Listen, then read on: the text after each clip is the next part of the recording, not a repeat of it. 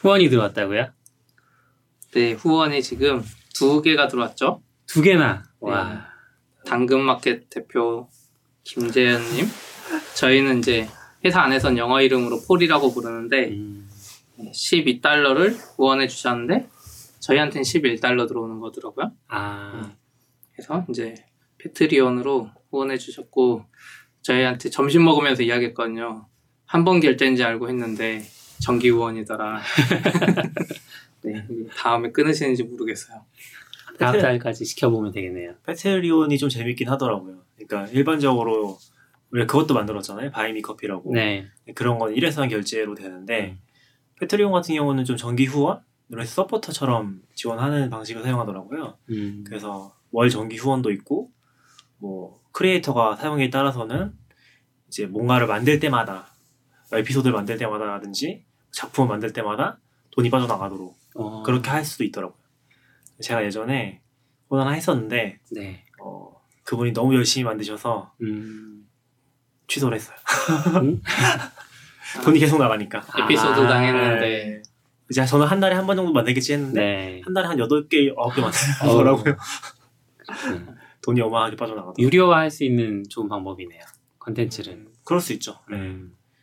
근데 그만큼 가치가 있어야 하지 않을까 싶긴 해요. 그쵸. 그리고 이제 Patreon은 이제 내부적으로 feed가 있으니까 어, private하게 후원자들한테만 또 콘텐츠 주기도 하거든요. 네. 그럼 이제 감사 인사 같은 거 만들어서 뿌리기도 하고 음. 그분도 그랬던 것 같아요. 네. Patreon이 그렇게 성공하지 못하는 게 뭔가 불편함이나 그런 게 있는 것 같아요. 예전에 보면 RailsCasts라고 리, Ruby on Rails 에 이제 screencast 하는 분이 있었거든요. 유명한 분이 그분은 벌써 5년도 전인데 그냥 월 정기 결제로 자기 결제한 사람한테만 RSS로 특정 컨텐츠를 제공해줬어요. 음. 근데 그런 방식은 깔끔하잖아요. 내가 월 얼마를 낼 거고 이 사람은 평균적으로 월 얼마 정도 컨텐츠를 생산한다. 그리고 PayPal이었거든요. 그래서 깔끔했는데 패트리온 같은 거는 뭔가 복잡하고 그러니까 차- 차라리 페이팔처럼 이 사람한테 정기 결제로 줄 수 있는 기능이 있으면 오히려 깔끔한 것 같거든요. 그러니까 패트리온이 하는 건 이제 정기 결제잖아요. 어떻게 보면 그렇죠. 일회성이 아니고 또 수수료까지 떼가고 그래서 어제 이제 생각한 것 중에 하나가 카카오페이를 우리가 하면 STD 아웃으로 카카오페이를 하면 좋겠다 해서 카카오페이 그 소상공인 신청하려고 이렇게 막 들어갔는데 사업자 번호를 써야 되더라고요. 아. 그래서 거기서 포기했는데 소상공인이잖아요. 네. 근데 카카오페이가 만약에 그걸 소상공인한테만 하는 게 아니라 그 QR코드로 개인 간에 뭐 카뱅이랑 연결하든지 해가지고 하면 토스처럼 좋을 것 같거든요. 그리고 우리 같은 사람도 카뱅이나 카카오페이에 이제 기대하는 거는 이렇게 개인 간 금융 거래를 쉽게 할 수 있게 그러니까 뭐 QR코드만 박으면 나한테 쉽게 보내주고 그리고 정기 결제도 지금 예전 은행들 보면 저 국민은행 쓰는데 정기적으로 이체하려면 내 돈 얼마 내야 돼요? 100원인가 500원인가? 맞아요. 음, 네, 해가지고 300원. 네. 300원. 해가지고 그걸 안 하거든요. 근데 네. 걔네들 입장에서 우리 개발자가 보기에 그냥 이거 배치 돌리는 거잖아요. 자기 크론 돌리면서. 그래가지고 아 이런 것들이 좀 잘 돼 있으면 좋겠다 그런 생각이 들었어요. 아마 카카오나 K뱅크는 안 냈던 것 같긴 해요. 예전 은행들은 있었던, 거- 있었던 것 같긴 해요. 그런 것들이. 카카오는 없어요? 그 정기 계좌 이체. 카카오는 제가 안 써서 모르겠고 K뱅크는 확실히 없었던 것 같아요. 제가 여러 개 해놨었거든요. 근데 카카오뱅크는 정기 계좌 이체가 있나요? 제가 쓰는데 한 번도 못 봤거든요. 음, 안 써봐서 모르겠어요. 음. 국민은행은 확실히 300원. 그쵸. 저 네. 국민은행. 근데 만약에 카카오가 정기 결제가 된다. 그거 자동 이체가 그러면 우리도 네. 굳이 패트리오 말고 한 번만 이거 해주세요 하면 좋을 그게- 것 같다는 생각이 들어요. 범죄에 악용되거나 이런 거가 두려워서 안 하는 건 아니겠죠? 근데 원래. 페이팔이 한국의 법적 기준인가 그런 것 때문에 못 들어온 거잖아요. 원래 페이팔은 개인 간에 이제 결제해 줄 수 있는 시스템이 되잖아요. 네. 근데 한국 계좌랑 연동이 안 직접은 연동이 안 됐던 것 같아요. 제가 알기로는 그랬던 것 같고. 근데 사실 지금 보면은 이제 우리가 토스로 돈을 주는 거라든지 그런 게 이미 너무 심플하기 때문에 그런 경계가 되게 애매하잖아요. 이게 내가 QR 코드를 만들어서 결제를 하게 만들었어요. 내가 그냥 토스로 보내주는 거랑 무슨 차이가 있는 거지? 잘 모르겠는 거죠. 근데 뭐 범죄에 악용되는 건 잘 모르겠어요. 그거는 뭐 토스로도 악용될 수 있는 거 아닐까 싶기도 하고. 음. 생각하다 보니까 우리도 코인으로 받았어야 됐나? 이런 생각. 코인이 막 폭락하고 있던데. 우리 바이미 커피도 만들었잖아요. 네. 거기에 코인으로 주는 옵션도 있어요. 아 그래요? 네. 아, 근데 제가 눌러봤는데 이 반응을 안 하긴 하더라고요. 왠지 모르겠는데 요새 코인 시장이 잘 안 돼서 그런지 예, 계속 동글 동그라미 돌면서 이제 대기만 하고 반응을 안 하더라고요. 어쨌든 바이미 커피도 후원 들어왔더라고요. 네 맞아요. 코피포비츠.io라는 도메인으로 들어왔는데요. 이게 정확히 도메인이 44 bits.io죠. 네. 네. 이거는 누가 운영하시는 거예요? 네, 제가 운영하고 있습니다. 굳이 수수료를 내면서 이제 후원하신 거네요. 아, 이제 후원 시스템이 잘 돌아가는지 확인하기 위해서 아, 아, 이게 안 될 수도 거군요. 있잖아요. 네. 다른 분이 하- 하려고 하고 싶은데 못 할 수도 있잖아요. 뭐 아직까지 들어오진 않았지만 음. 네, 그래서 한번 해봤고요. Patreon으로 하는 건 어때요? 그 테스트를? 패티로 너무 잘 알고 있기 때문에 네. 일단은 네 다음에 하겠습니다. 네. 아무튼 저희가 Patreon이 생겼으니까 혹시 마음이 있으시면 후원도 부탁드립니다. 네, 후원은 어떻게든 받을 테니까 할 의지가 있으면 트위터나 페이스북으로 알려주세요. 은행 은행 골고루 다 알려드릴게요. 음. 어쨌든 두 분 김재현님하고 스포리 포리포 비츠 아이오 후원 감사합니다. 고맙습니다. 그 제가 어제 저녁에 오늘 아침에 이제 아기 병원을 가야 돼서 차를 이제 제가 전기차 타고 있거든요. 코나 EV 타는데 그걸 충전했어야 돼요. 한 50km 정도 남았었거든요. 음. 한 2주 동안 잘 안 타가지고 50km라 사실 충전 안 하는데 아침에 갔다가 여기 와- 서울까지 와야 돼서 충전하려고 가는데 그 동네 이제 율동공원이라고 큰 공원이 있어요. 거기 충전기가 하나 있거든요. 거기 충전하면서 어, 산책도 하고 자연 산도 느끼고 호수도 느끼고 진짜 좋은데 딱 갔더니 거기 차가 한 대 충전하고 있더라고요. 근데 한 40분 충전하거든요. 전기차가 충전기가 한 대밖에 없어요. 네, 한 대밖에 없어요. 급속으로. 아, 그런 공원에는 하나밖에 설치 안 해줬더라고요. 그래서 기다릴까 하다가 제가 또 밥을 못 먹어가지고 네. 안 되겠다 해서 또 근처 한 20분 거리에 있는 성남 아트센터 가서 거기서 이제 충전하려고 전기 충전선을 딱 꺼내갖고 이렇게 꽂으려고 하고 있는데 바로 다음 차가 와가지고 음. 어 지금 충전을 시작하세요 막 그러더라고요. 음. 지금 아, 미안한데 이제 저 한 40분 충전할 거라고 그랬더니 그분이 그냥 가셨어요. 음. 그게 저녁 10시였거든요. 음. 아이고. 그러니까 요즘에 충전하기 조금 힘들어지는 느낌이에요. 그래서 제가 컨텐츠를 유튜브 어제 하나 올렸죠. 네, 전, 봤어요. 예. 전기차는. 시기상조라 그래서 절대 사지 말라고 약간 이런 캠프 제가 전기차 안 좋은 이야기만 하려고요. 안 좋은 이야기를 찾기도 힘든데 그 전기차는 유료로 충전할 수 있는 뭐 그런 곳은 없는 거예요 지금은? 아 지금 다 유료 충전이긴 해요. 아 그래요? 네. 아, 그 엄청 가격이 싸고 400원이고 이런데 어, 저 같은 경우 이제 현대차 사면서 2년 동안 무료 충전 카드가 나와서 그걸로 하는데 어, 유료여도 너무 싸다 보니까 이제 전기차 집중 충전소를 이제 만들어야 되는데 주유소처럼 네. 그 사람들이 이득이 안 나요. 음. 전기 단가를 받고 여기 제공해 주면 되는데 주유소처럼 잠깐 있다 가는 게 아니라 네. 한번 충전하면 40분, 1시간씩 있잖아요. 회전율이 안 나오는 거. 그러면은 공간이 많아야 되잖아요. 네. 서울 같은 데는 사실 땅 낭비고 네. 그래서 약간 잘 안 되긴 해요. 그래서 이제 테슬라 같은 경우는 주로 거점에다가 유명한 음식점 이런 데랑 제휴해서 거기 주차장에 충전소 설치하고 이렇게 하고 있는데 현대차는 그런 의지가 한국에선 없어요. 아, 그건 테슬라가 직접 하는 거예요? 예, 테슬라가 직접 아, 그리고 전기세는 그 건물주가 내고 네. 테슬라는 이 설치비를 지원하는 개념이거든요. 그러면 건물주 입장에서는 네. 테슬라 탄 사람들이 소득 수준이 높잖아요. 그렇죠. 그러다 보니까 이런 게 있으면 여기 와서 충전하고 밥 먹겠지 이런 마인드로 그 전기 충전해봤자 어차피 얼마 안 하거든요. 네. 그런 게 있는데 요즘에 고속도로에서 좀 그런 게 많대요. 심하대요. 고속도로에도 전기차 급속 충전기 하나거든요. 휴게소에 네. 휴게소마다 거의. 음. 근데 한 대가 가면 저 같은 코나 EV가 딱 주차하면 2, 30분 충전해 버리거든요. 근데 네. 그 뒤에 한 네다섯 대가 서 있는 거예요. 근데 CP CP님이 이번에 탄 차가 음. 코나 네 맞아요. 맞죠? 근데 그 이전에 나온 모델들은 더 심하다면서요? 맞아요. 그래서 충전이 거의 안 된다면서요? 안 되는 건 아니고 용량이 작아가지고 아 용량이 예, 작아서 풀 충전해도 한 100km, 200km 가는 거예요. 아, 그럼 시간은 비슷한 거예요? 시간은 훨씬 짧죠. 배터리 아, 용량이 네. 작으니까. 아, 그러니까 잠깐 꽂고 네. 딱 갔는데 또 휴게소 또 가야 돼. 근데 앞에 코나 같은 아이고. 데가 있으면 코나는 사실 집에서 만땅 충전하고 가면 저희 부산도 갈 수 있거든요. 한 번에 네. 충전 안 하고. 근데 그분 저도 그렇지만 굳이 휴게소에 가는데 충전 안 할 이유가 없어서 네, 그냥 그렇죠. 꽂고 가벼운 마음으로 가는데 이제 아이오닉이나 어제는 BMW i3 뭐 이런 분이었고요. 그런 분들은 생존의 문제예요. 여기서 충전 못하면 못 가. 그러니까 아. 무조건 기다려야 돼. 아 그래서 아까 미안하다는 네. 말씀이 그런 네, 얘기예요. 딱 왔는데 BMW i3인 거예요. 네. 와 이분 봤더니 이분은 서울 한 번 갔다 오면 무조건 충전해야 되거든요. 당장 용량들이 작아서요. BMW i3가 특히나 작아요. 해가지고 좀 미안하더라고요. 아이오닉은 하이브리드 아니에요? 여기 아이오닉이 하이브리드가 있고 완전 전기차가 있어요. 그렇군요. 근데 아이오닉 완전 전기차가 좋다고 하더라고요. 근데 거리가 좀 짧은데 200 몇 킬로?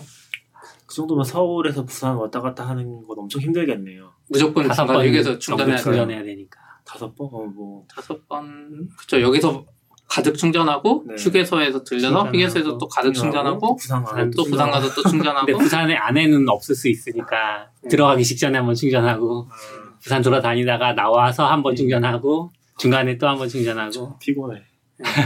그래서- 대단하신 것 같아, 사시는 분들. 올해 갑자기 전기차 지금 많이 사는 이유가 그것도 있어요. 코나랑 네. 그 니로라고 EV 두 개가 나왔는데 SUV가 걔들은 그냥 공인 연비가 480 480km 가까이 되거든요. 400km? 한번 충전. 400km였던 것 같아. 예. 근데 사실은 타다 보면은 회생제동도 하고 날씨가 따뜻하면 또 오래 가요. 그래서 음. 저도 지금 어제 100km 100% 충전하면 공인 연비가 400km인가 그러는데 어, 600km라고 찍혀요. 아, 어, 사실 꽤 많이 갈 수 있거든요. 보통 보통 일반 승용차는 반대 아니에요? 연비보다 적, 적게 달리거나 그러잖아요. 그쵸. 그렇죠. 전기차는 네. 신기하거든요. 근데 전기차는 이제 네. 내가 막 과속하거나 이런 게 아니면 음, 특히 시내에서는 브레이크 대신 그 회생제동이라고 전기를 만들어내거든요. 걔가 브레이크 밟은 시점에 아, 그래서 좀 더 부드럽게 쓰는 것도 있는데 그것 때문에 전기가 계속 생산이 돼가지고 은근 오래 가요. 멋지네요. 지금 전기차를 사라는 말씀이세요? 사지 말라는 말씀이세요? 근데 정확히는 어, 성남시에 거주하면 사지 말고 그 다른 도시에 사는 분들은 무조건 사세요. 음, 지금 제 생각에는 전기차가 앞으로 어떻게 될 것 같냐면 디젤 차처럼 가격이 형성될 것 같아요. 예전에 보면 소나타가 있으면 소나타 휘발유가 있고 소나타 디젤이 있다 쳐요. 그럼 디젤이 한 700만 원인가 막 비싸잖아요. 300만 원이라도 그치만 사잖아요. 연비 좋고 성능 좋아서 네. 또 하이브리드가 조금 비싼데 또 사잖아요. 그렇게 가격 차이가 저는 그, 그런 아. 기준으로 봤을 때 전기차가 싸지지 않고 음. 전기차가 그냥 비싼 수준으로 남아서 정부 보조금은 줄어들고 없어질 것 같거든요. 그럼에도 불구하고 살 메리트가 있어요. 보조금이 연- 없어도요. 예, 연비나 성능 때문에. 그러니까 가격이 약간 차이는 이제 지금보다 줄어들겠지만 지금은 내연차랑 2천만 원 차이인데 그게 한 천만 원까지 줄어든 상태로 보조금이 없어지면서 끝날 것 같아요. 지금은 어, 전기 요금이라고 해야 되나? 전기 요금 안 내니까 타면 탈수록 이득이라고 하셨잖아요 저번에. 아, 저는 안 내고 딴 네. 분들은 10분의 1 가격이죠. 10분의 1 1 가격이 뭐예요? 기름값 대비 10분의 1. 아, 그래도 엄청 싸긴 하네요. 예. 지금 전기자동차 보급 현황을 보니까 2017년까지 13,000대? 한국이요? 예, 그러니까 누적해서 2017년까지 뭐 한 2만 대 수준이었는데 그쵸. 지금 2020년에 누적 대수가 20만 대가 예상이 된대요. 음, 그러면은 지금 2018년인데 엄청나게 갑자기 확 늘고 있는 상황이고 네. 그러다 보니까 슈피님 말씀하신 그런 상황들이 벌어지는 것 같아요. 2017년에 13,000대 했잖아요. 전체 네. 다 해서 2018년에 제가 코나 샀는데 코나 예약이 13,000대였어요. 와, 코나 단일 차 종이 니로가 몇천 대고 근데 심지어 코나 EV가 생산이 7월부터인가 됐거든요. 그러니까 내년에는 몇 배 늘고 몇배 느니까 정부도 이게 보조금 부담되고 보조금 안 줘도 이제 사람들이 사기 시작해서 네. 보조금 줄어드니까 내가 차를 살 생각이 있는데 이제 유지비가 걱정되면 오히려 이거는 2년 정도만 돼도 무조건 이득이 되거든요. 이득이니까. 그래서 무조건 내년에 이제 다시 1월에인가 신청할 거예요. 또 아니면 지금 예약할 수도 있는데 음, 뭐돈 여유 있는 분들이면 전기차 사는 게 괜찮다. 이- 괜찮아요. 중고 가격도 다 음. 보장되고 어느 정도. 지금 중고차 전기차는 일부 차량 같은 경우는 오히려 비싸게 파는 사람들도 있어요. 몇 년 썼는데도 와, 타기가 워낙 힘드니까. 네. 저희 아파트에는 아직 충전소가 없는 것 같은데 작은 아파트라서 여기도 없으세요? 저도 없어요. 아, 없는데 타시더라고요. 없는데 그래서 정말 신기했어 와. 처음에. 제 목적은 그거였죠. 저녁에 와이프한테 충전하러 간다 그러고 쉬면서 컴퓨터하고 그래서 율동공원 가면 그게 좋아요. 컴퓨터하고 쉬면서 한 바퀴 산책하고 근데 내가 나쁜 거 한 거 아니야. 음, 나는 다 그 와이프를 위해서 충전을 해준 거야. 어제도 그랬어요. 육아하던 와중에 네. 내일 충전해야 되니까 어쩔 수 없어. 나는 충전하러 가야 돼. 음, 네 아내분 들으시기를 바라면서. 네, 그렇습니다. 근데 요즘 장애 시즌인가요? 베이스 캠프는 왜 서비스 장애가 또? 근데 이것도 다 같은 원인은 다 비슷해요. 이것도 DB 때문에 에러가 났는데 이건 이제 DHH라고 Rails 만든 분이 네. CTO로 있는 회사인데 DHH 실망입니다. 네, 그니까요. 이게 이제 예전에는 이런 문제 많았어요. 네이버 같은 데도 보면 큰 회사 같은 경우는 데이터 건수가 많아서 이제 일반적으로 우리가 primary key를 integer로 잡잖아요. 네. 그럼 integer max 값이 21억 행인데 음, 일씩 막 늘어나니까 삭제하더라도 그걸 넘었대요 베이스 캠프가. 음, 와 어떻게 보면 베이스 캠프도 진짜 서비스가 그렇게 잘 되는 건 아니에요. 그런데도 21억 행이 넘은 거예요? 그냥 걔도 몇 년 동안 서비스했는데 이제 넘은 아. 거잖아요. 트위터 같은 애들 이미 넘었을 거고 그런 애들은 아이디 개념을 애초에 다른 거 쓰긴 하는데 음, 텍스트로 잡기도 하고. 근데 그게 integer를 21억 행 넘으면서 쓰기가 안 됐대요. 그래서 장애가 났는데 읽기는 되고 쓰기가 안 되는 상황이었대요. 음. 부하 때문에 장애가 난 건 아니네요. 예, 부하 때문에 난 건 아니고 그래도 그나마 괜찮은 장애죠. 읽기라도 됐으니까. 그러네요. 근데 문제는 베이스 캠프가 약간 Slack 같은 거거든요. 이슈 관리하고 네. 그래서 읽기만 되는 게 좋은 건 아닌데 한 5시간 정도 장애 났다 그러고 이제 이 문제가 Rails 5.1에 이제 이슈로 돼서 Rails는 ORM 모델 쓰는데 이제 테이블 생성할 때 기본 타입을 big integer로 설정하는 commit이 올라와서 merge가 돼 있었나 봐요. 근데 그건 이제 새로운 테이블 만들 때만 적용되는데 음. DHH도 그 commit을 보고 했지만 자기 거 서비스에 적용 못한 거지. 음. 참, 저희도 마찬가지긴 해요. 21억 행? 이제 먼 나라 이야기 같고. 그래서 이제 우리도 지금은 거의 다 int로 하고 있지 않아요? 다 저희도 레일즈 보시잖아요. 4점대니까 기본 행동하면 뭐 int고 오안에 뒤에서 어떻게 되는지 모르겠지만 일단 우리가 쓰는 값은 integer로 잡잖아요. 맞아요. 보통은 다. 근데 이제 Rails 5점 그래서 Rails는 항상 최신 써야 되는 것 같아요. 음. 아무 내가 한 건 없지만 해결이 좋아져. 되잖아요. 베이스캠프 신기하긴 하더라고요. 베이스캠프가 약간 자체적으로 얘기하는 거 보면 뭐 슬랙이랑 아사나랑 드랍박스랑 G슈트랑 다 합쳐놓은 거라고 하잖아요. 맞아. 써보신 적 있으세요? 예, 저 예전에 아, 그러니까 DHH가 너무 글을 쓰고 네. 자기 서비스 자랑이 심해서 써봤어요. 그러니까 어, 업무, 언제 써보신 거예요? 업무 도구에 관심 거의 한 4, 5년 전에? 어, 네이버? 아니요 그냥 개인적으로 아 개인적으로? 네, 여동생이랑 그냥 하면서 네. 그냥 베이스 캠프가 또 자랑하는 게 걔네들이 네. 애초에 디자인 회사랑 외주하고 뭐 이런 것 때문이라서 네. 그런 게 나름 잘 돼 있거든요. 써봤는데 못 쓰겠어. 음. 진짜 불편하고 베이스 캠프는 베이스 캠프 스타일에 딱 맞아야 돼. 음. 너무 과한 부분도 많고 자기들이 철학이라고 이야기하는 것 대비 너무 과한 부분도 많고 이상한 부분도 많아요. 그래서 심지어 채팅 이제 Slack이 막 유행하니까 네. Highrise라고 또 앱을 따로 만들어서 채팅 앱 같은 거를 베이스 베이스 캠프? 말고 예. 아 베이스 지 베이스 캠프죠 이름이 회사 네, 이름이 얘는- 바뀐 거죠? 그쵸 회사 이름도 베이스 캠프로 바뀌었죠 네, 이제. 원래 Thirty Thirty-seven 네, Signals에서 맞아요. 그때 Highrise라고 채팅 같은 걸 또 만들고 그걸 다시 합친 것 같기도 한데 어, 일단 서비스 자체가 매력적이진 않아요. 사실 저도 Rails 좋아하는데 그리고 이 회사 마인드가 어, 투자 안 받으려고 해요. 투자 안 받고 그냥 영속하는 기업 자기 돈 벌면서 좀 신기한 것 같아요. 약간 저도 주변에 쓰는 경우를 거의 못 봤었고 제가 안 써봤는데 또 이제 아까 얘기하신 것처럼 DHH 때문에 옛날부터 엄청 유명했잖아요. 그리고 약간 스타트 업계에서 remote 열풍 같은 거 만들었던 회사의 장본인이기도 하잖아요. 그런 거 책으로 쓰고. Rework, Remote 둘 네, 다 네. 했죠.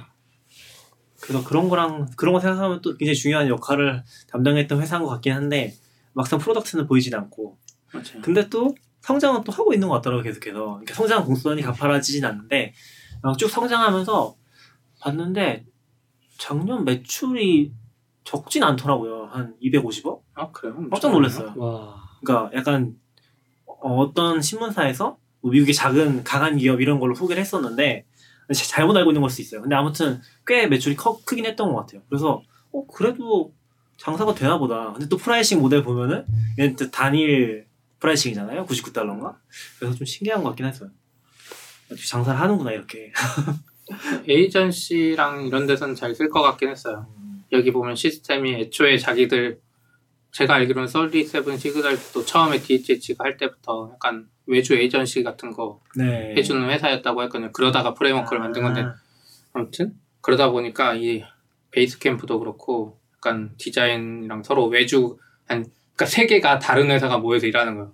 이 아. 클라이언트가 있고 디자인 회사가 있고 개발 회사가 있으면 어떻게 보면 프로젝트 단위라고 보면 되겠네요. 서로 그 안에서 이슈 하나에 막 서로 서로 댓글 달면서 이게 이상하네 이게 이상하네. 그러니까 미국 같은 경우 우리나라처럼 만나서 이야기하는 게 안 되잖아요. 예. 다 그 안에서 해야 되니까. 음, 우리나라도 많이 있지 않나요? 갑을병정으로 이어지는. 근데 이제 우리나라는 부르잖아요. 내, 내 옆 자리에 앉아놓고 일하잖아요. 그래서 이런 툴이 필요 없는데 음, 그러네요. 약간 좀 목적이 다른 걸 생각하면은 음. 또 쓰임 많이 쓰는 곳이 있을 수도 있겠네요. 저도 그렇게. 그러니까 영국 같은 데 보면 웹 에이전시 회사 진짜 잘 되더라고요. 네. 한국의 SI랑 다르게 맞아요. 진짜 디자인도 잘하고 개발도 잘하는 외주 회사가 많아서 맞아요. 그런 생각을 해봤어요. 어쨌든 저희도 BIGINT로 나중에 바꿔야 되는데 이거 바꿀 때 또 DB 다운될 거. Aurora로 바꿔놔야 되는데. 미리 바꾸시면 예? 미리 기존 걸 바꿔야 돼. 기존 제일 큰 게 지금 아 이 MySQL은 어떻게 되지? 우리 이번에 채팅하면서 MySQL BIGINT 지정으로 잡아야 되겠네요. 그래 보자 아니다. 한번. 5점인가요? 지금 새로 어차피 최신 버전이긴 해요. 거. 아, 그럼 아이디 무조건 그걸로 잡나? 잘 그럼. 알아서 되겠네. 나중에 확인해 네, 보겠습니다. 저희도 봐봐야 되겠어요. 뭐 AWS에서 새로운 instance 나왔다면서요? 네. 요즘에 AMD가 잘 나가잖아요. 네. 잘 나가나요? 그럼요. 잘 몰라서 잘 나갑니다. 어, 어떤 의미에서? 애- 애플 제품만 쓰셔서 모르시죠. 아, 애플 제품 안에는 애플, 아, 인텔이 들어가죠. 네. 네, 아직까지는 그런데. 전 그 새로 데스크탑 맞출 때 Ryzen으로 맞춰봤는데 네. 뭐 아주 무거운 작업을 많이 안 해서 잘은 모르겠지만 아, 지금 표, 표정이 살짝 안 좋으셨는데? 왜요? 아니에요. 얘기하세요. 아니에요. 만족하고 있는 음, 상황이고 CPU 좋고 이제 AMD 쪽은 항상 고질적인 문제가 보드 쪽에서 오히려 음, 많이 문제가 생겼었는데 AMD 호환 보드를 얘기하시는 거죠? 그렇죠. AMD CPU가 올라가는 그 보드가 뭐 대대로 좀 안정성이 떨어졌어요. 인텔 쪽보다는. 저 대학생 때 생각해 보면 싸게 맞춰준다고 AMD로 친구 컴퓨터 맞춰줬다가 맨날 다운돼가지고 이거 왜 이러냐 막 그래서 한 그런 걸 두세 번 겪고 나서는 아, 친구 건 다 필요 없고 인텔 무조건 인텔 맞춰주고 그랬는데 요즘은 뭐 그런 문제도 많이 줄어든 것 같고 그래서 올해 AMD 주식이 엄청 올랐었어요. 그쵸. 엔비디아랑 네. 네, 인텔이 한참 이렇게 답보 상태에 있었고 그 이제 결정적인 이유 중에 하나는 또 저렴한 가격이죠. 가격이 거의 한 3분의 2 인텔 같은- CPU에 비해서 같은 스펙에서 비슷한 예, 스펙에서 봤을 예, 때 그 정도 예. 된다는 거죠? 예. 그리고 고사양으로 올라가면 더 차이가 많이 나기도 했었어요. 코어도 더 많이 있 네. 고 같은 가격 대비 네. 코어가 이쪽이 막 코어가 두두배 배. 되니까 예. 요새 인텔은 엄청 많이 올랐다고 하지 않았어요? 또 최근에? 뭐야? CPU 가격이 수요 어, 떨어졌을 텐데 오히려. 아 그래요? 그걸 잘 모르겠어. 수요는 늘긴 하는데 아무튼 인텔은 약간 위기감이 있어서 위기감이 있어요? 예, 왜냐면 쟤는 코어를 두 배 늘렸는데 이쪽은 못 하고 있으니까 그래서 약간 위기감이 있었는데 그래서 CPU를 막 i9이라는 이름으로 내놨거든요. 네 맞아요. 근데 사실 네이밍만 바꾼 거야. 아 그래요? 저쪽에 있던 CPU의 네이밍을 약간 바꾸고 예. 뭐 그러니까 인텔 쪽에 CPU 보면 라인업이 i 시리즈가 있고 뭐 E 네. 시리즈가 있고 제원 시리즈 있잖아요. 네. 그때 사람들이 글 쓴 거 보니까 i9이 사실 저쪽에 E 시리즈의 뭐 이름인 것 같다. 음, 그런 이야기가 있었거든요. 음. 근데 아무튼 아까 말씀하신 AWS 가. 대로 특히 서버 CPU 시장은 인텔이 그냥 확 잡았거든요, 거의. 음, 안정성이 너무 중요하다 보니까 그렇죠. 일반 개인들이 쓰듯이 막 오버클릭킹해서 쓰고 막 중간에 죽어도 가성비 따지는 게 아니었는데 AWS가 AMD CPU 인스턴스를 내놔서 좀 놀랐어요. 근데 이 AMD EPYC 프로세서는 뭐예요? 서버 전용 프로세서인가 봐요? 자기들이 새로 내놓은 이름인 것 같아요. 마케팅처럼. 음, 저도 뭔지. 모르겠어요. 네, 그냥 프로세서의 세대 이름 같은 거가 음. 있잖아요. 음. 그런 것 같아요. 그러니까 Xeon 프로세서가 뭐 서버용이면 아, 네. 인텔은 네. AMD는 EPYC 프로세서가 음, 이 쪽의 이름인 것 같고 어떻게 읽어야 되지? 네, EPYC. EPYC인가? 음, 근데 이게 좋은 게 CPU 가격이 인텔 CPU랑 같은 스펙 대비 10% 싸요. 음, 그러니까 아 우리가 그러니까 이건 얘네들도 이제 블로그 그래 AWS 썼는데 테스트 해보고 성능 비슷하거나 이쪽이 좋으면 10% 싼 AMD 써라. 약간 이런 식이더라고요. 아 그래요? 네. 그냥 아예 권장을 하는 거예요. 그러니까 네가 해봐라. 음, 네가 아, 써보 너의 workload. 네, 네. 너의 workload가 AMD CPU에 맞을 수도 있다. 네. 약간 이런 개념이거든요. 그래서 근데 instance 이름이 좀 이상해요. M5면 M5A예요. 네. AMD A. 근데 M5 뭐 D도 있고 막 이러거든요. 음, M5T는 뭐죠? M5D가 SSD를 M2 SSD 뭐 다이렉트로 붙이고 뭐 이런 게 있어요. 음. SSD 특화 모델 뭐 이런 건 뭐 D가 붙고 막 이러는데 여기 이름에 회사 이름 A가 들어가니까 이제 약간 통일성이 음. 깨지는 느낌 같기도 하고 네. 이름 규칙에서 망했다는 느낌이 확 드네요. 근데 이게 우선 리즌이 한국에는 오픈을 안 했어요. 일본도 아. 오픈을 안 했고 아시아는 싱가포르만 돼 있고 미국은 다 돼 있고 오픈을 해도 아직은 크진 않을 것 같아서 그러니까 처음에 좀 꺼려지긴 할 것 같아요.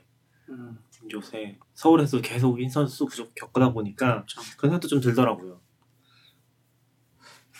10%만 싸도 그 개인이 내 서버 쓰는 입장에서는 10% 엄청 크잖아요. 내돈 아. 10만 원 나가던 게 9만 원 나가면 아 그쵸. 이건 뭐 성능 볼 필요 없어. 네. 메모리 메모리하고 CPU 코어만 보니까 일반적으로는 아, 그쵸. 보통 AWS에 그런 선택지가 없, 없기 때문에 그렇기도 하죠. 음.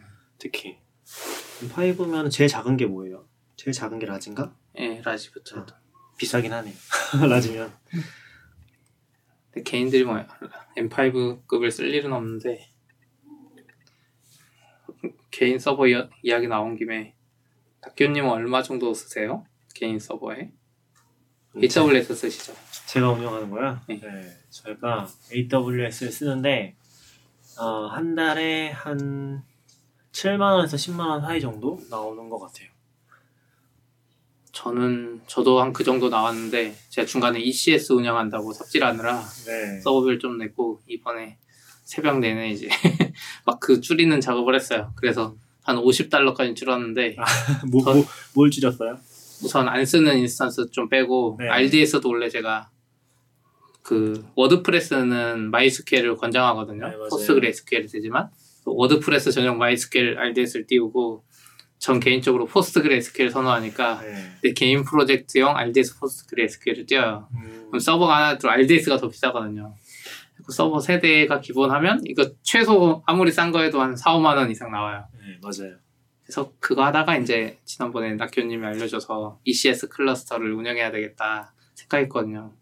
근데 ECS를 해도 DB 관리는 하기 싫기 때문에 RDS를 써서 RDS 하나 빼고 그냥 MySQL로 통일하고 그렇게 했는데도 부담되긴 해요 사실. 내가 뭔가를 막 만들고 그걸 돌아가고 그게 단돈 몇만 원이라도 벌어주면 부담이 안 되는데 아, 그렇죠. 돈을 벌어야죠. 네. 그래서 ECS도 사실 개인 제가 개인적으로 생각할 때는 ECS가 진짜 개인들한테 좋은 음, 개인 프로젝트 서버다 이런 생각을 했었거든요. 맞아요. 계산해 보니까 아니더라고. 기본적으로 들어가는 게 많긴 하죠. 네. 맞아요. 많긴 하고 그리고 이번에 Fargate가 나왔잖아요. Fargate 쓰면 사실 엄청 이상적인데 막상 돈으로 생각해 보면 그렇지 않은 거죠. 또 돈으로 생각하면은 걔는 Fargate 당 과금이 되거든요. 그러니까 오히려 더 빨리 비싸질 수 있는 거죠. 개인이 컨테이너 한 다섯 여섯 개 올려도 훨씬 비쌀 거예요. 홈페이지 스크립트, 홈페이지 parsing하는 거를 다섯 개 돌리면 너무 비싸. 근- 제가 이번에 하려고 했던 게 이제 웹서버 같은 거 간단히 띄우니까 ECS는 무조건 ELB 붙여야 되잖아요. 네. ELB가 서버 instance 웬만한 거보다 비싸요. 맞아요. 맞아요. 아, 그게 medium 정도. 예. 됐던 것 같아요. 한 3만 원, 4만 원. 되는 것 같은데. 그럼 어, 그럴 거면 그냥 medium 한 대를 쓰지. 막 그 생각이 들더라고요. 막상 내가 쓰는 instance도 작은 거잖아요. 네. 맞아요. 근데 또 그렇게 하면 관리가 힘들잖아요. 개인 개인 서버의 최대 문제는 비용도 있는데 다른 한켠에 관리 요소가 있는 것 같거든요. 막 나중에 보면 막 너무 한 2년 동안 서버 안 들어가서 이 서버에 뭐가 떠 있는지도 모르겠고 맞아요. 이 서버를 지워도 되는지도 모르겠고 그래서 좀또 이제 안 돌아가면 또 방치하게 되죠. 네. 방치하고 방치했는지도 몰라 나중에는. 그런 거 되게 많은 것 같아요. 저도 개인적으로는 사실 뭐 프로그래머들은 워낙 좋아서 많이 하시지만 프로그래머 아닌 사람한테는 개인 서버 하지 말라고 하거든요. 음. 왜냐면 안 살아남거든요. 보통 한 10년 지나서 살아남아 있는 사이트가 거의 없잖아요. 그런 한계도 있는 것 같아요. 아까 DB 얘기해서 생각난 건데 저는 전략을 좀 다르게 쓰고 있긴 해요. 어떻게 그러니까 아까 전에 MySQL이랑 Postgres RDS 두 대 쓰셨다고 했잖아요. 그거를 이제 Postgres로 아 MySQL 어떻게 하신다고 했지? MySQL로 몰았죠. PostgreSQL 지워버리고 아 지웠어요? 예. 아 돈을 줄이기 위해서 저도 같은 방식을 쓰고 있어요. 아, 그러니까 Postgres로 원래 개인 프로젝트 하다가 그걸 MySQL 바꿔버렸어요. 그리고 이제? Postgres 비용 때문에? 어, 비용 때문이죠. 예, 왜냐면 저도 WordPress 돌리는 게 있거든요. WordPress MySQL 맞춰놓고 다른 프로젝트 그냥 MySQL 돌리자. 아, 근데 어차피 저도 개인 프로젝트를 거의 Rails 같은 걸로 하고 있어서 제가 하는 건 별로 없어요. ORM에서 바꿔주기만 하면 웬간한 건 되니까 그냥 좀 에러 나는 거 수정해주고 그 정도만 해도 되긴 하더라고요. 음. 그럼 비슷하게 하고 있네요. 개인 서버 운영 안 하세요? 개인 너굴님은? 서버요. 저는 아직까지는 안 했고 최근에 이제 회사 인프라를 Terraform으로 좀 만들어 보고 있어서 그거 관련해서 저희는 이제 AWS 개인 계정을 회사 계정에 비용을 몰아줄 수가 있어요. 음, consolidation billing이라고 하는데 그게 되어 있어서 개인적인 서버로 올려도 부담이 없으니까 음. 그래서 테라폼으로 개인 환경에 일단 테스트 해본다고 여러 번 음. 좀 서버 올렸던 일도 해봤고요. 그 하고 나서 이제 그래도 회사 돈이지만 내 돈처럼 다 지워주고 음. 네 그리고 최근에 어제부터는 그 개인적인 필요로 VPN 서버가 필요했는데 그 VPN을 Lightsail로 올리면 쉽더라고요.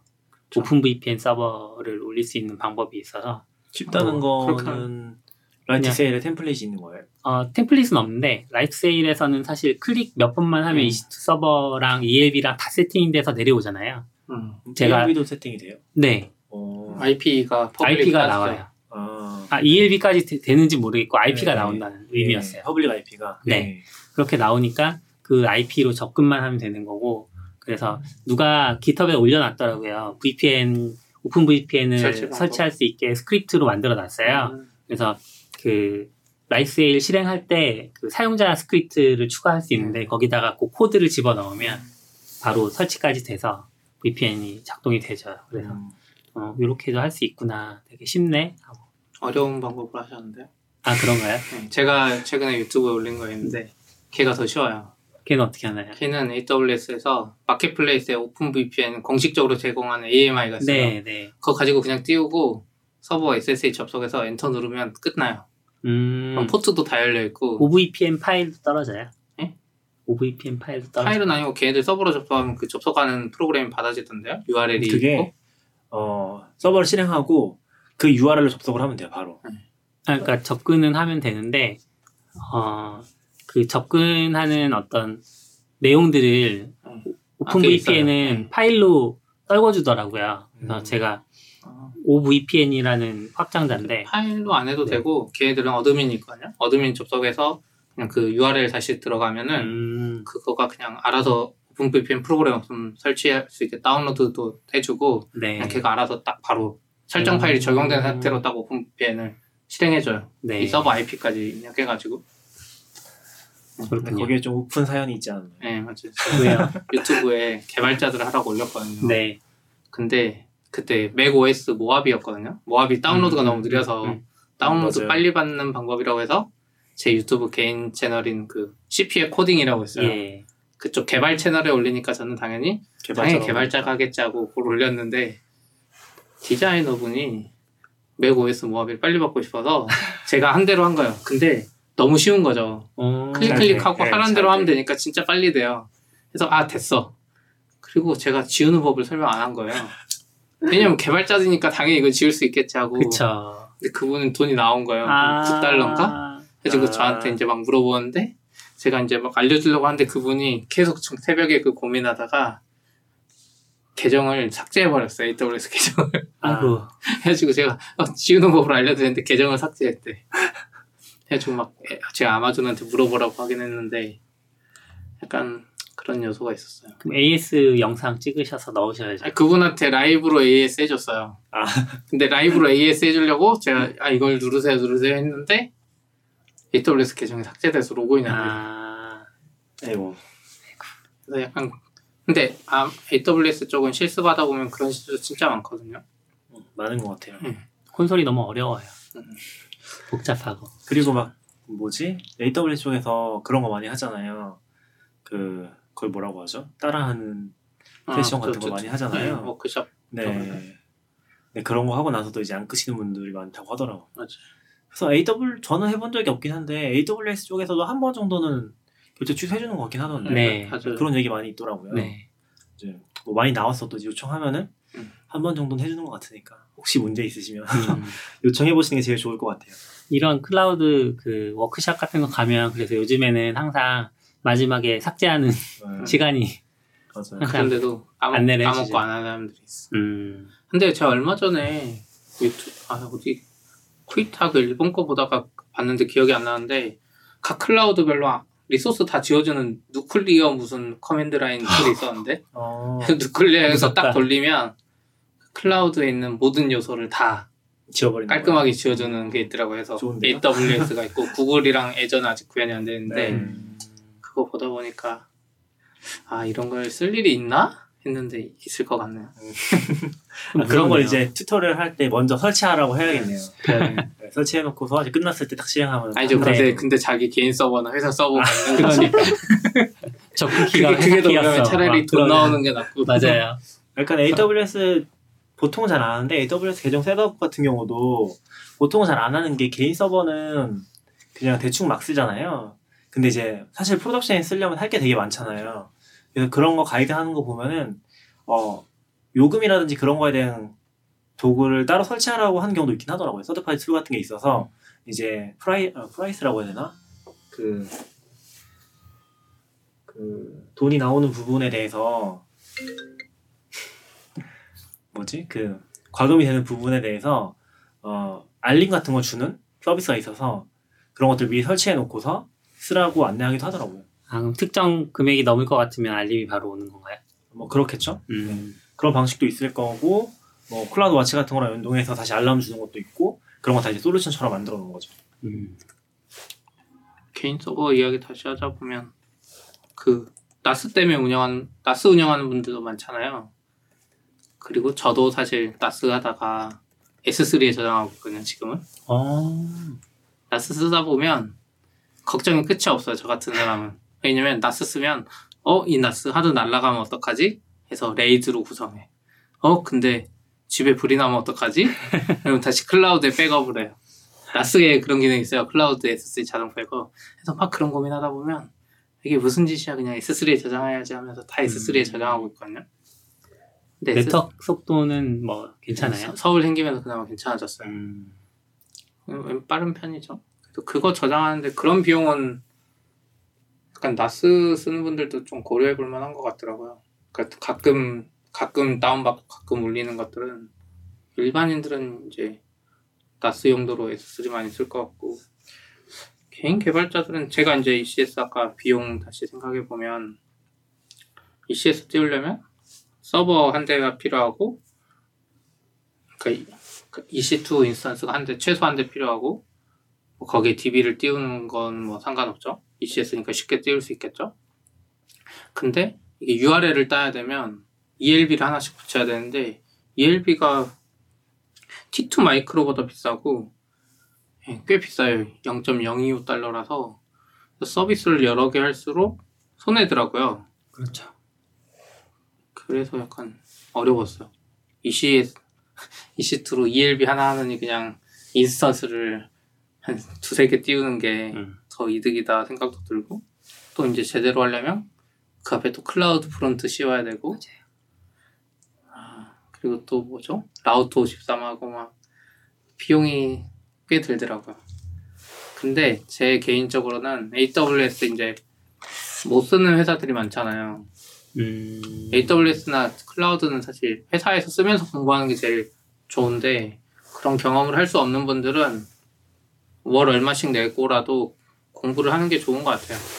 자기 그냥 공부 비용이라고 생각하고 안 그러면은 어디 이제 저희도 요즘 계속 개발자 채용 면접도 하고 하는데 AWS나 이쪽 클라우드에 관심은 많은데 본인이 비용을 지불 안 하거나 회사에서 AWS 써본 경험이 없으면 어, 면접하다 보면 이제 서로 답답할 거예요. 음. 이 사람 관심 있는 건 알겠는데 해본 건 없어. 음, 그렇잖아요. AWS, AWS에서만 쓰는 용어들이 있고 또 개념도 다르게 가져가야 되는데 디지털 오션이나 뭐 카페24 이런 서버 쓰던 거랑 다르거든요. 다르죠. 그래서 약간 만약에 지금 요즘도 그런지 모르겠는데 대기업들은 그러니까 삼성 빼고 IT 대기업 중에 나름 잘 나가는 카카오나 네이버 이런 데는 AWS 못 쓰는 개발자들 많거든요. 회사 내부적으로 못 써요. 그럼 그분들은 AWS에 관심이 있지만 AWS를 모르잖아요. 그런 분들은 AWS를 개인적으로 써보는 게 좋은 것 같아요. 저도 그런 게 좋은 것 같아요. 배우려면 돈을 내야죠. 아니면 회사가 쓰고 있거나 네, 회사가 네. AWS 쓰는 대로 가거나 그럼 제일 좋은데. 면접 같은 걸 해봐도 보통은 면접이 이력서 쓴 요령 중에 하나가 어, 잘 모르는 걸 안 쓰는 거잖아요. 네. 왜냐면 어차피 이력서에 쓰면은 써 있는 걸 물어보잖아요. 근데 클라우드를 요새는 거의 다 쓰세요. 그러면은 어, 클라우드 해봤다고 하니까 물어보는 거죠. 근데 이게 약간 좀 극단적인데 잘하시는 분들은 또 되게 많이 잘하는데 음. 이제 보통은 그런 그런 분들이 아니면은 EC2만 해봤다. 딱 그 사이 사이가 없는 것 같아요 보통. 음. 그러다 보니까 어, 클라우드 그냥 한번 써봤구나 정도라고밖에 생각할 수 없는 거죠. EC2만 써본 건 약간 그런 거 아닐까요? EC2 무료라고 하니까 T2 올렸다가 아 그렇죠. 마이크로 올렸다가 너무 느리니까 별로 안 좋은데? 그것도 그렇고 막상 제대로 쓰기가 힘들긴 해요. 왜냐면 또 이제 제대로 쓰려면 VPC 셋업도 하고 네. 네트워크 구성부터 시작해서 그 개인적으로는 그 약간 기준을 하나 잡아놓고 있긴 하거든요. 그게 이제 VPC긴 해요. 음. 네. 이 사람이 VPC를 알고 있으면은 아마존 클라우드에 대해서 좀 써본 사람인 거예요. 네. VPC를 모르면은 어 EC2만 써본 사람이구나. 혹은 EC2랑 RDS 정도 그게 딱 선이 갈리는 것 같긴 해요. 그 선. 음. 그걸 좀 기준으로 보고 있긴 해 개인적으로는. 저는 VPC를 접근할 때 제일 어려웠던 부분이 네트워크 설정 같은 것들이 VPC가 네트워크니까요. 네, 힘들었어요. 왜냐하면 네트워크를 잘 모르는 상태에서 접근을 하려니 일단 용어들이 너무 많은데 비슷해 보이는 용어들이 있는 거예요. 음. subnet이라거나 security group 같은 게 비슷하게 느껴지는 거죠. 음. 왜냐하면 접근을 막고 열어주는 거니까. 음. 그래서 좀 비슷하게 느껴지고 거기다가 NH 인터넷 게이트웨이, 네, 맞아요. ACL도 있고. 네 또. ACL 막, 와 route table 도대체 이게 무슨 세상인가 처음에 그한그 VPC에 대해서 소개한 글이 되게 많고 근데 자세하게 소개한 blog post가 한 두세 개 있거든요. 뭐 그런 글들을 열번 정도 반복해서 읽으니 조금 이해가 된 것 같아요. 음. 그걸- 그럴 수 있죠. 근데 그거 읽기 전에는 Terraform을 봐도 네. 사실 Terraform은 결국은 VPC의 네트워크 설정을 문서화한 거잖아요. 어, 그쵸. 저가 제가 느끼기에는 그러니까 Terraform 코드를 봐도 이게 무슨 코드인지 알 수가 없었는데 그렇게 한 10번 정도 읽고 나서 그 콘솔에서 직접 한번 눌러보면서 삽질을 하다가 다시 Terraform 코드를 봤더니 조금 이해가 더 잘 되더라고요. 보통 그럴 수밖에 없는 것 같아요. 보통 네트워크 setup도 그렇고 VPC라는 것도 결국에는 개발자들은 setup이 되는 환경에서 일을 하잖아요. 네. 그러다 보니까 직접 볼 일은 없는 거죠. 안 되면 이제 얘기하면 되고 낙교님은 왜 잘 아시는 거죠? 잘 모르겠습니다. 아니 저 그런 거 해주는 사람이 없었던 거지. 아 맞아요. 네. 큰 회사 아, 같은데 네이버 같은데 그러네. 가면 거기는 그냥 서버 주라고 하면 뭐가 뭔지 모르겠는데 IP도 다 내주고 기본적으로 뭐 IP private하게 내주고 뭐 public IP 받으려면 결제 올려서 뭐 한 3, 4일 걸리고 이제 어쨌든 그 백단 작업은 그분들이 다 해주잖아요. 네. 사실 그걸 몰라도 되는데 AWS 쓰다 보면 저도 근데 사실 처음에 VPC default VPC 하나에 회사 여기 당근마켓 처음 할 때 EC2에 RDS에 뭐 Redis 뭐 이 정도만 가지고 시작했거든요. 근데 하면서 계속 배우게 되는 것 같아요. 저도 사실 그 정도 수준이었는데 이걸 직접 운영하다 보면 공부가 진짜 많이 돼요. 네. 그 사실 이 시트 하나를 쓰더라도 제대로 쓰려면 다 알아야 되잖아요. 그뭐 ENI 붙어 있는 것부터 해가지고 결국엔 다 엮여 있거든요. 찾아가다 보면은 이걸 모르면은 그 다음 단계로 넘어갈 수가 없어. 내부 IP가 할당이 안 되는데 왜 안 되는지 몰라. 그런 게다 음. 엮여 있는 거죠.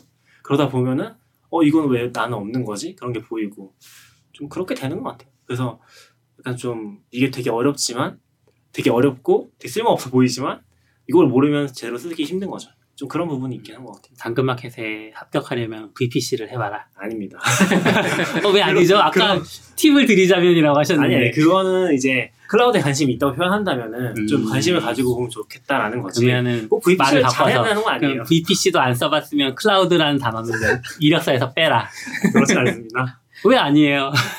아, 근데 저는 그 약간 좀 저는 이제 풀스택 개발까지는 아니더라도 배포 해봤다는 게 굉장히 중요하다고 생각하긴 해서 음, 뭐 실제로 VPC를 아냐 모르- 모르냐를 가지고서 뭐 합부를 판단하진 않아요 당연히. 네. 근데 이제 클라우드까지 배포를 스스로 해봤으면 굉장히 높게 평가하긴 하죠.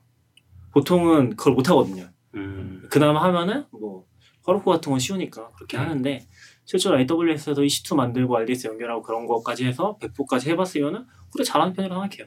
뭐 신입 기준에서는 네. 그렇게 생각합니다. 배포를 할 줄 알고 이제 아까도 네트워크를 이제 일반적으로 큰 회사가 다 해주는데 어 요즘 이제 시대가 약간씩 변하면서 클라우드스럽게 풀어낼 수 있는 게 많거든요. 아키텍처 음. 관점에서 전통적으로 해결하던 뭐 알고리즘이나 뭐 이런 걸로 해결을 하지 않고 클라우드스럽게 해결할 수 있는 게 많은데 이제 이런 세상에서는 네트워크나 EC2나 뭐 이런 VPC나 이런 지식이 필요한 거죠. 음, 그러니까 지식이 필요한 시대가 됐어요. 그럼 이 시대에서 아직도 나는 누가 네트워크 다 세팅해 주는데도 개발만 하고 배포는 또 누가 따로 해줘. 이런 세상에 있던 사람이 이제 바뀐 세상에 스타트업이나 이런 데서 진짜 연봉 높게 받는 데로 딱 왔을 때 자기 혼자 힘으로는 할 수 없어요. 그러면 스타트업인데 최소 네트워크 엔지니어, 최소 그런 사람들이 필요한 상황이 돼버린 거죠. DB 엔지니어 음, 개발 하나 하는데 개발은 이 사람이 하는데 네트워크 엔지니어가 필요해. 또 DB 엔지니어가 필요해. 나 혼자 배포해줄 못하니까. 사람도 필요해. 네. 그렇게 할 수 없는 거죠. 네. 그리고 지식적으로도 개발할 때 그런 관점을 잘 알면 더 좋게 개발할 수 있으니까. 그래서 약간 저는 가끔 요즘 그런 생각이 들어요. 큰 회사에 있던 개발자들이 약간 점점 불쌍해져. 그냥 그분들이 이제 그런 거 이런 거 쓰면서 공부하고 싶, 싶거든요. 분명히 그분들도 음, 회사 정책이나 뭐상 못하니까 CP님이 그러셨죠. 저는 이제 제 개인 서버를 아. 썼죠. AWS 하는데 그러니까 회사에서 못 쓰니까 그, 그때 낭비가 엄청 심했어요. Docker 음. 처음 나왔을 때 저희 그 모임할 때 보면 Docker를 깔아서 회사 서비스 일부 적용해보고 싶었거든요. 근데 회사 그 정책상 인프라 쪽에서 세팅해주는 게 막 CentOS 5 막 이러는 거예요. 음, 근데 거기에다 Docker 까는 게 거의 불가능할 정도였어요. Docker 까는 맞아요. 방법만 네. 찾는데 거의 막 일주일 막 한 달 동안 Docker 까, 설치하는 걸 삽질하고 있는 거예요. 지금 Ubuntu 설치하면 바로 Docker 테스트 해보고 옛날에 진짜. 할 수 있는데 기억나는 게 도커가 이제 kernel 기능을 바탕으로 하니까 kernel이 일정 이상 올라가야지만 쓸 수 있거든요. 네. 근데 이제 거기서 지원 안 하는 게 있으면은 이게 막 공식적으로 써있진 않은데 예전에는 안 되는 거예요. 네, 그런 것들 되게 많았죠. 그래서 그런 것들이 약간 스트레스 그러니까 공, 작은 하나하나가 큰 회사에 있는 분들은 자기 실력 향상에 이제 시간 낭비를 하고 있는 거예요 어떻게 보면. 예전에 보면 그 회사에서 쓰던 CentOS 5인가에 깔려있는 Git은 무슨 Git 뭐를 지원 안 했어요. 해주고 음, 서버 받으면 제일 먼저 하는 일이 Git 버전 올리는 거예요. 그 Git 소스 컴파일해서. 아, 아이 컴파일해서요? 예. 해서 약간 클라우드도 요즘에 이제 이거 듣는 분 중에 회사에서 AWS나 이런 거 안 쓴다 그러면 꼭 개인적으로도 써보기를 권장드리고 그것도 안 되면 그냥 회사가 그거 쓰는 대로 가보면 좋은 것 같아요. 음, 너무 교육 방송스러운 거 아니에요? 그럴 수도 있죠. 어. 아, 그, 그럼 이거 좀 재밌는 게 나온 것 같던데? Cloudflare Workers인가요? 네, Workers. 음, 이게 뭐예요? 음, serverless Cloudflare에서 내놓은 serverless 서비스 같아요. 네. 근데 일단 VM 기반이거나 컨테이너 기반 시스템이 아니라고 이제 이야기를 시작하고 있는데 자기들이 한 2년 전쯤부터 그 Kubernetes를 쓰면 pod을 이제 여러 가, 여러 곳에다가 배치하면서 운영을 하게 되잖아요. 네, 그렇죠. 네, 그렇게 해봤더니 어, 자원 낭비가 너무 심하다는 사실을 깨달았나 봐요. 음, 음, Kube를 돌리기 위한 자원도 필요하고 또 컨테이너 기반 시스템들이 어, 자원을 효율적으로 쓰려는 목적은 사실 아니니까 1차적인 목표가 그렇긴 하죠. 네. 네. 그래서 이제 좀 고민을 하고 있던 차에 Google Chrome 팀이 V8에 isolate라는 기능을 추가를 했나 봐요. 음, 그래서 그거를 보니 V8 엔진을 통해서 그 뭔가 서버를 실행하고 그 위에서 이제 isolate를 사용을 하면 하나의 프로세스 안에서 100개 혹은 1000개 단위까지 이제 애플리케이션을 실행할 수 있는 거죠. 음, 자원은 하나의 자원을 공유하면서 그러니까 뭐 자원 낭비 일단 줄일 수 있고 context 전환에 따른 비용도 많이 없어졌다고 하더라고요. 그래서 어 자기들이 이제 올린 블로그 블로그 글을 보면 어 AWS Lambda랑 제일 많이 비교를 하고 있어요. Lambda가 아무래도 AWS에서 serverless로 대표적인 서비스고 아직까지도 serverless라고 하면 대표격이 Lambda잖아요. Lambda를 많이 떠올리죠. 네. 그 비교를 하는데 Lambda는 cold start 문제가 있잖아요. 그래서 컨테 cold start에서 서비스가 돌아가고 있지 않을 때 요청이 오면 네. 그 애플리케이션을 실행하는데 최소한 500ms, 뭐 길게는 10초 정도 걸리는데 이런 상황이면은 사용성이 굉장히 저조일 수 있, 낮아질 수 있으니까 그런 부분들의 문제가 있는데 isolates를 쓰면 어, 실행하는데 5ms 정도면 가능하다고 얘기를 하고요. 거의 바로 되는 거네요. 그쵸, 바로 되는 거죠. 그럼 코드가 나가 있는 거예요. 네, 코드는 Cloudflare에 155개 정도의 엣지가 있나 봐요. 근데 거기에 다 배포가 된대요. 음, 코드 자체가. 네. 근데 Lambda는 그 Lambda Edge를 쓰면 그렇게 배포가 되는 것 같은데 음, 에- Lambda Edge 기능을 안 쓰면 또 그냥 중앙 서버에 있다가 엣- 뭐 이렇게 그 각 클라우드 플레 플로 갈- 클- 아. Cloudflare edge로 복사가 되거나 아니면 뭐 그걸 캐시하거나? 아 CloudFront 네. 크런트 Front. 이름들이 비슷해서 헷갈리네요. 그러니까요. 그리고 Lambda Edge를 쓰면 또 기본 Lambda에 비해서 3배 정도 비싼 비용을 내야 되는데 맞아요. 그리고 네. 제한도 아마 굉장히 컸던 것 같아요. 네 50ms인가? 50ms 그 안에 끝나야 될 거예요, 작업이. 지금 Lambda는 5분 정도 괜찮잖아요. 네. 그래서 그런 것들이 좀 나아졌다고 하고 자기들이 내놓은 Worker를 쓰면 그리고 메모리도 Lambda에서는 Node 띄우기만 해도 한 30메가 정도 메모리를 차지하나 봐요. 음, 근데 이제 자기들은 자원을 공유하니까 그 결과적으로는 3메가 정도면 충분하다 이 얘기 하고 있고요.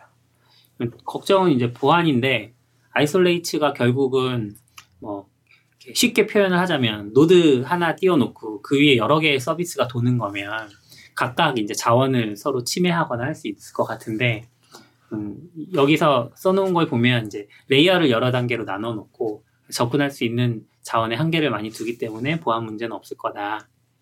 뭐 없을 거다라고 말은 하지 않았지만 잘 해결하고 있다. 이 정도로 얘기를 했고요. 어, 비용은 아까 얘기했던 것처럼 어, 람다 엣지에 비해서는 훨씬 싸고 람다에 비해서도 많이 싸다. 는 얘기를 하고 있고 그리고 람다는 100ms가 넘으면 이제 비용이 발생하는데 그러면 101ms 동안 실행이 되면 이게 200ms 사용한 것만큼 돈을 받잖아요. 그러다 보니까 어, 평균적으로 사용자들이 한 50ms 정도의 어, 비용을 오버페이 하고 있다고 볼 수 있는데 이제 자기들은 그렇지 않다. isolation 그렇지 않고 그다음에 음, 다른 API랑 Lambda를 연결했을 때 Lambda에서 다른 API를 호출하면 응답이 올 때까지 기다리면서 계속 자원을 낭비하는 상황이 되고 비용도 계속 나가는 상황이잖아요. 그런데 isolates는 뭐 그런 게 없나 봐요. 어떻게 없는지 잘 모르겠지만 그래서 좋다 이런 얘기를 하고 있고요. 단점도 물론 있어요. 그 자기들이 세상에 마법은 없다 이러면서 단점을 얘기하는데 JavaScript나 WebAssembly로 변환할 수 있는 그런 언어를 사용해서 컴파일을 해서 그 컴파일된 코드를 isolate에 올려야 되나 봐요. 그러니까 중간중간에 컴파일을 새로 한다거나 뭐 이런 상황이면 isolate에 올릴 수 없는 그런 상황인 것 같아요. 잘은 모르겠지만 V8 엔진에서 돌아가야 된다는 거죠. 예, VPN지에 돌아가야 되고요. 그리고 뭐 arbitrary compiled 코드는 실행할 수 없다 이렇게 되어 있는데 이게 무슨 코드를 얘기하는지 잘 모르겠습니다. 저는.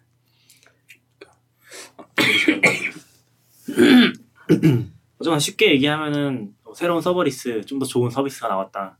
네, 나 나온 건가요? 어, 신청을 할 수 있어요. 아, 지금 큰 회사들은 쓰고 있는 것 같고 이미 음. Cloudflare랑 연동해서 근데 작은 데거나 하면 요청을 하면 이제 뭐 어느 정도 기다리다가 베타를 받거나 하지 않을까.